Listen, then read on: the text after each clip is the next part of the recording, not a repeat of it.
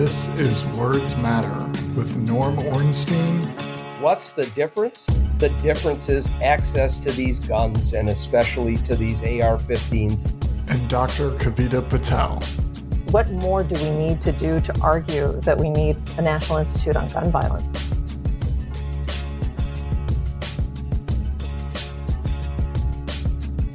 Hello, and welcome to the relaunch of Words Matter. Each week, Norm Ornstein and I will talk about the issues facing our country as we head into the midterms and what our leaders are saying and doing about them.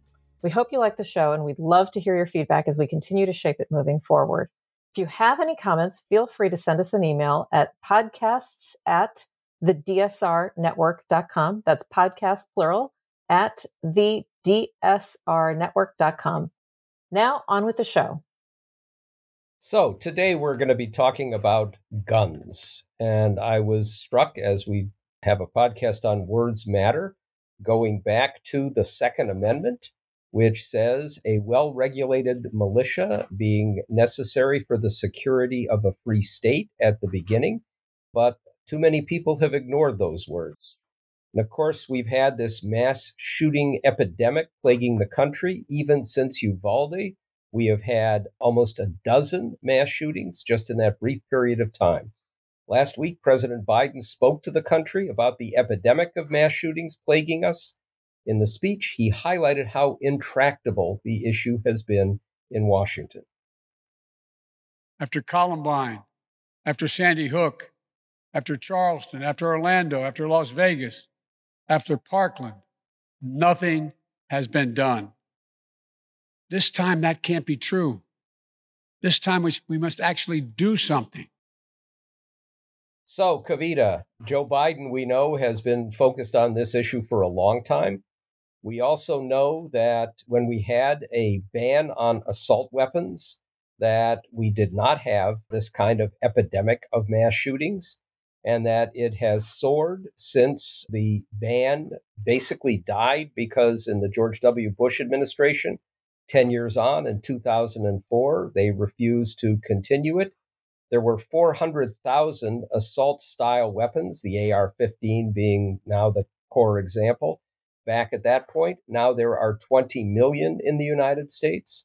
And we know that we have a continuing problem getting the focus for any length of time, every time we have one of these horrible mass shootings that involves children, especially, there is a national wave of disgust and horror and a desire to do something. And then, in part because Republicans and Democrats who are gun advocates stall and wait until the attention span of the public moves on to something else, nothing happens. Is this time going to be different?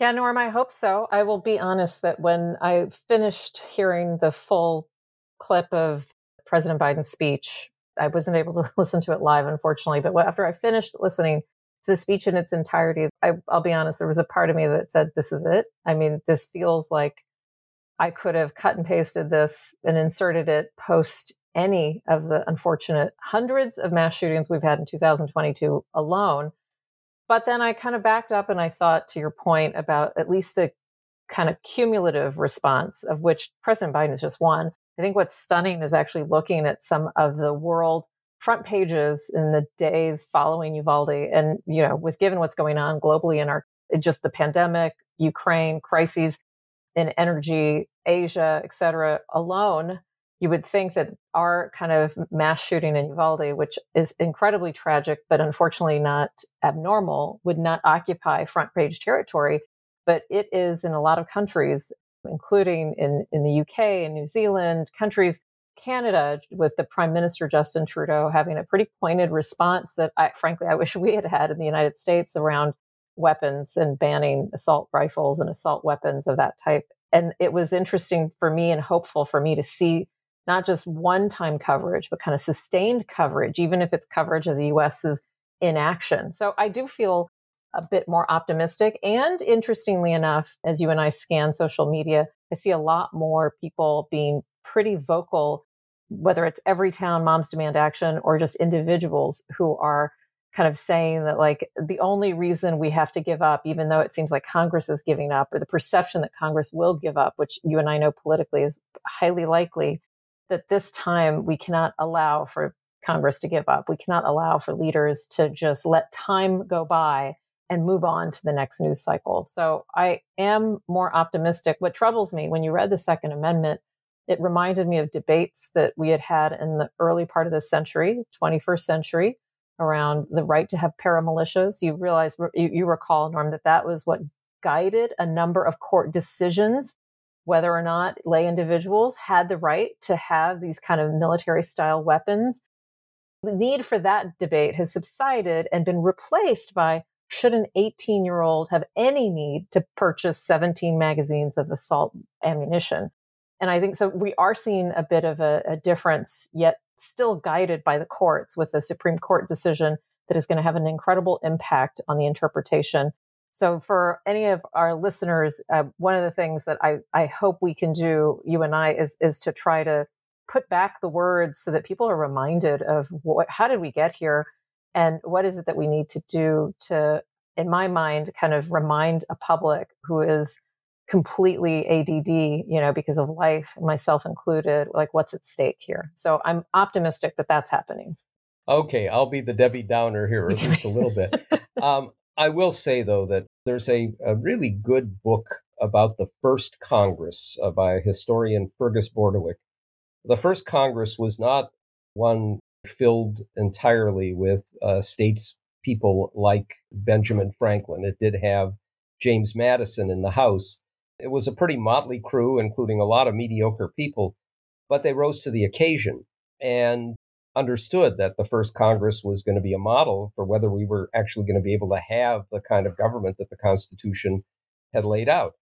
And of course, the first Congress basically took that Bill of Rights, passed it through so it could be ratified as the first 10 amendments of the Constitution. And what's interesting in the book is you see a couple of things. The first is Madison went along with the Bill of Rights, those 10 amendments, even though he didn't think it was necessary. He thought that those were obvious. It was uh, things that you could take for granted. But he included them. And in the debates, for a lot of them, there wasn't any debate at all. But there was an extensive debate about the Second Amendment. That debate was entirely about what it meant to have a well regulated militia. And what we know is there were a couple of reasons for this. The first is they were disbanding the army. They understood that we were going to have threats to the country internal, remember the Whiskey Rebellion, external, and you needed to have some force that could protect the free society. And that meant a militia. We weren't going to have a standing army, but it had to be well regulated. The second is that Madison was juggling the demands of the various states, most of which wanted their own independent militias and not one that would have a national regulation. And he wanted to leave a little bit of running room there to get them to ratify, but understood what it meant.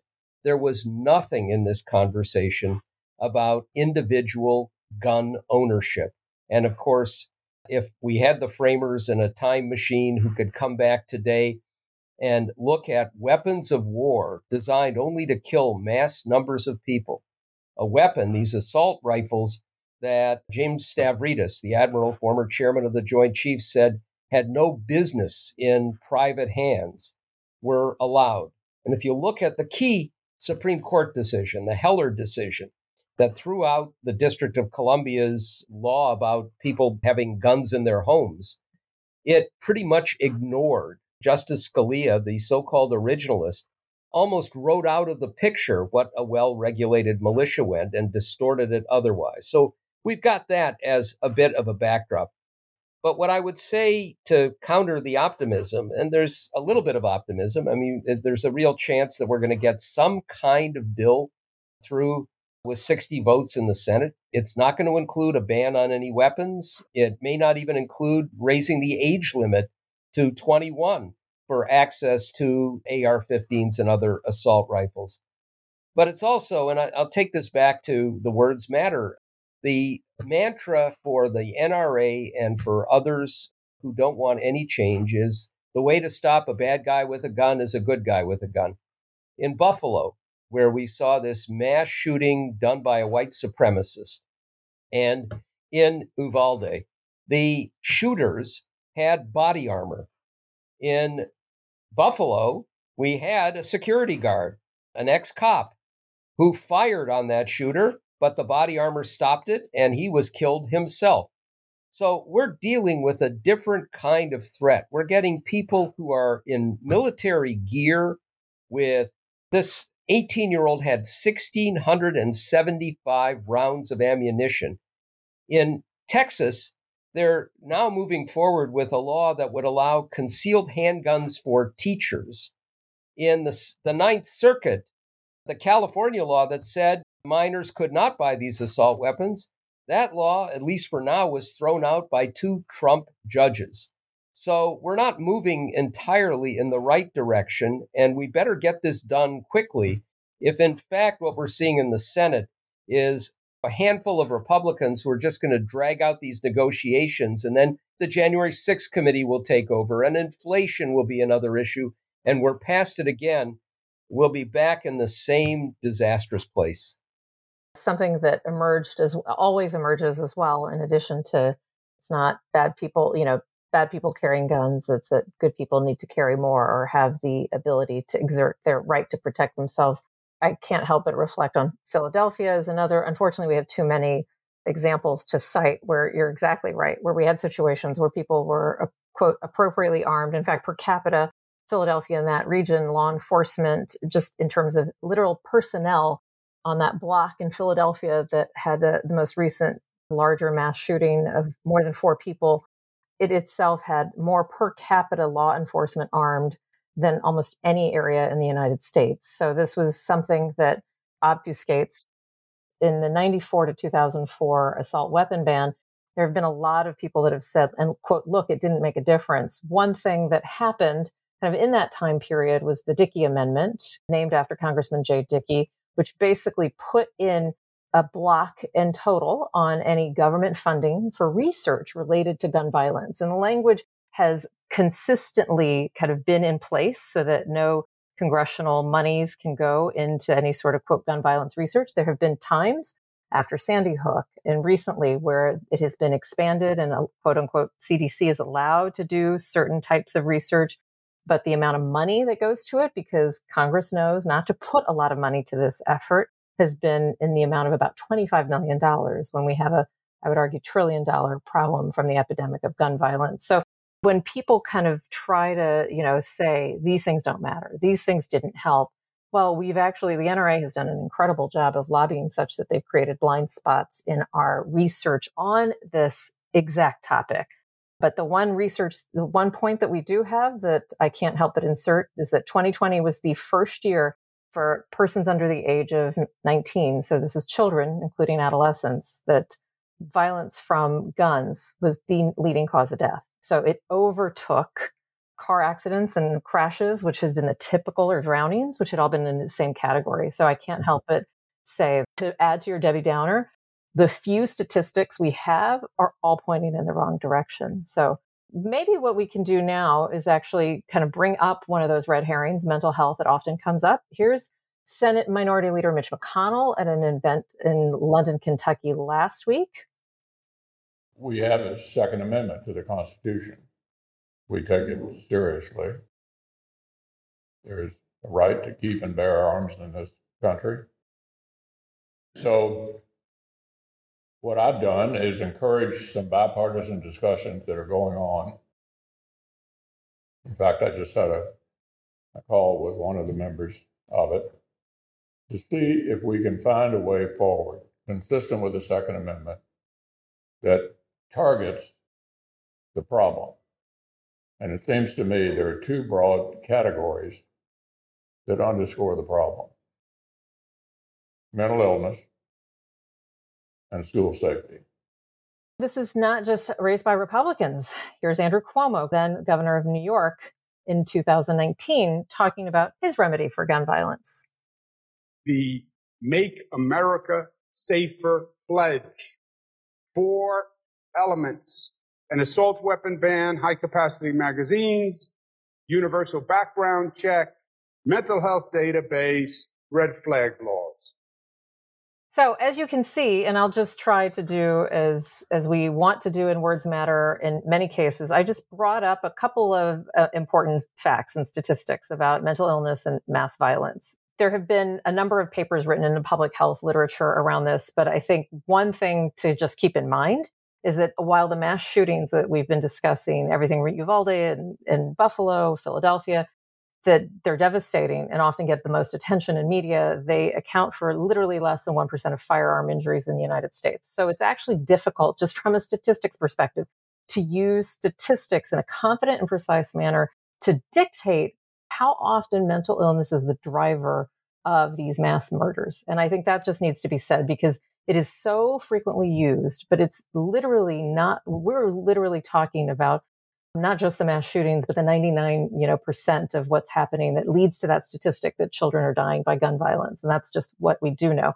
There has been research done to line up kind of well-known mass shooters in the United States over time and how many of those quote unquote had been diagnosed with a mental illness prior to the event. And it's approximately 15 to 20 percent. Is that shocking or surprising? No. Is it shocking or surprising to then look at rates of a history of child abuse, history of drug use, history of social isolation, those rates far exceed, and actually, when controlled, even in those very, very small studies, small numbers, exceed the like statistics of how many mass shooters had a mental illness. And so I think that there is this high correlation between mental health and violence in general, and that has a broader epidemiology. And that literally does a bit more to show that mental illness does not cause violence more broadly. So this is just anything from people with mild to moderate mental illnesses compared to the general population. And I think that's critical. And what that tells me as not just a doctor, but a human is that in our general population, we have mental health problems, that this is not exclusive to a subset of people that are prone to fill in the blank violence, gun shootings, mass murders. So I say all of that because this is something that it just irks me. I'm sure it irks you. And it seems so convenient. And I think part of it, I've, I've had to try to sit back and try to say, so I think mentally as people, we need to be able to attach some sort of abnormality or anomaly to these mass shooters because they can't just by conception of what they've done, they cannot be like us. They must be. Therefore, something is so fundamentally broken and because of the stigmatization of mental illness, not just our culture, but many cultures around the world, that therefore broken is attributed to mental health. And it also offers Governor Abbott, for example, an incredibly convenient excuse to say, we're going to fortify schools. The governor of uh, Ohio, Mike DeWine, we're going to spend $100 million into ammunitions training for our teachers and on mental health. But it absolutely avoids the problem that we just have too many guns in this country. Norm, your thoughts? So, I mean, there's so many areas here that leave me seething. Uh, first, getting back to a couple of the points you were making, young people dying by guns is a problem at this point largely of suicide. And what we know is so many young people who have been bullied or who have issues, sometimes impulsively will attempt suicide. And we know from uh, huge numbers of cases that those who fail say, Oh my God, I really didn't want to do that. I didn't mean to do that. If you're doing something impulsively, but you do it with a gun, there is a much greater likelihood you're going to succeed. And so having all of these guns around adds to the problem of suicide among young people. That's one thing. A second point is we know that people with mental illness are far more likely to be victims of violence than they are to be perpetrators of violence. The third point is that when we see these horrible incidents of mass shootings involving somebody with a serious mental illness, take, uh, for example, the Parkland case or the case of Gabby Giffords, these are people with untreated serious mental illness and we know from both of those examples that family members tried repeatedly to get some kind of treatment, including the wraparound services necessary to get them treated and stabilized. And our system is so broken that they were unable to see anything happen that could have helped. There is a problem with a broken mental health system, but this is an excuse now that the supporters of an unfettered access to weapons of mass destruction out there are using. And the most powerful evidence that this is a red herring is we just have to look at other countries, comparable countries, Canada, Australia, New Zealand, all the European countries. They all have serious mental illness. There is no reason to believe that their relative incidence of those with serious mental illness is significantly different from ours. But guess what? They don't have mass shootings of this sort. What's the difference? The difference is access to these guns and especially to these AR 15s and comparable ones with huge magazines and the access to destructive bullets.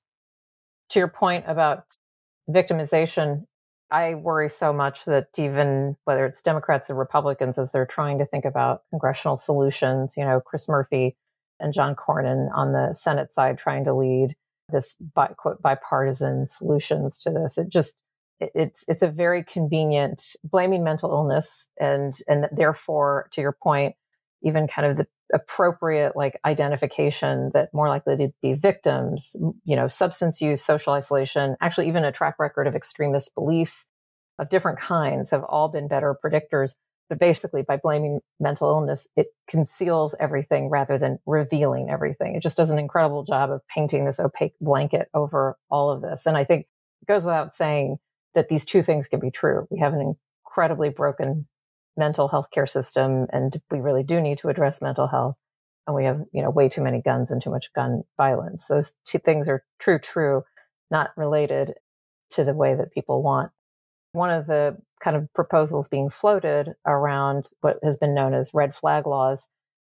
When you look at a state like California, which has actually had a registry, a statewide registry, and the ability for law enforcement as well as um, family and household members to be able to kind of flag and report concerning relatives, family members, citizens, people who live at a certain address that they're concerned about their ownership of a firearm for any a number of reasons, domestic violence, et cetera, that the courts and the system with which the courts then issue kind of these protective orders and then the actual physical acts of law enforcement or somebody exercising those protective orders has been so backlogged and that many local law enforcement officials are not even aware kind of your typical left hand not speaking to the right hand. So even if we were to have i think outside 19 states in the district of columbia which have some of these red flag laws on the books implement quote unquote a more universal kind of red flag law which does point to people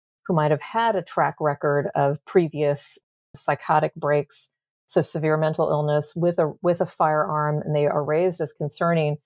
We still have a lot more to do, and and then it begs the question: Well, why do we have such easy access to guns at all? Period. So we keep looking for these patchwork, convenient ways to avoid the exact problem that we keep coming back to. So I think uh, people want for there to be a convenient way to explain the inexplicable when you see kind of these again less than 1% of shootings that fall into this mass shooting category that people think of as evil which i think is very appropriate that that's how people label it.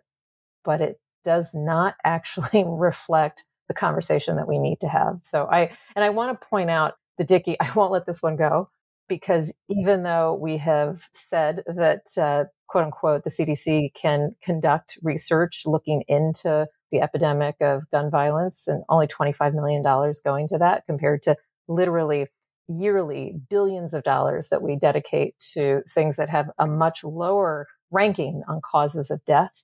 I think that that alone is something where I've been disappointed that the Biden administration has not exerted a lot more control. They've put in new people to lead our Substance Abuse Mental Health Services Administration, new people to lead kind of ATF. We have quote unquote pieces in place, but if you have no funding, what we've done is we've neglected to generate an entire field of gun violence public health researchers by not allowing for there to be tracks of funding that facilitate faculty, that facilitate And what we depended upon now are Michael Bloomberg funding spots at public health schools around the country, philanthropy having to fill the void, but nowhere near kind of what could be done if you actually had reliable federal funding, but then also a very clear assessment. We have institutes, and then I'll get off my perch so that we can talk about another aspect with our members. We have dedicated entire institutes to heart disease, to kidney disease, all appropriately so. What more do we need to do to argue that we need a National Institute on Gun Violence? I can't think of any better examples, numbers, statistics, lack of data, lack of understanding of the effectiveness of interventions. So you'll hear it here on Words Matter First that uh, not only do we have a lot more to do with COVID, but I just can't imagine how to make a stronger example for a National Institute of Gun Violence that's funded and federally funded in perpetuity by our government. And something that actually Biden might be able to do by executive order or executive action. There's a lot more to talk about. I'll make one last point before we move on to our members, and that is the impact of tribalism in all of this. You know, if you go back to when the assault weapons ban was instituted, most police departments in the country wanted significant gun control. They were the ones affected by the access to uh, guns that had been unregistered, to cop killer bullets, to these mass destructive weapons that were used by criminals against them. Now, police unions across the country, which have become more tribal, are opposed to a lot of these actions. And that's another one of the pernicious effects of what's happened to our politics more generally. We'll be coming back to this issue, I'm sure. We want to thank those of you who joined us. It would really be helpful as we relaunch this show. Words Matter was uh, really a powerful podcast. We're so happy to be back and doing this together. It would be so helpful if you could rate, review, and subscribe to this feed on your favorite podcast player. We'd like you to share this episode with your friends on social media. And if you liked it and want even more of our conversation, become a member of the DSR network. Get a bonus segment where we talk about what comes next in the fight against gun violence. Words Matter is a production of the DSR network. The executive producer of the DSR network is Chris Cotnor and the producer of Words Matter is Grant Hafer. The next episode of Words Matter will be in your podcast feeds on June 17th. See you then.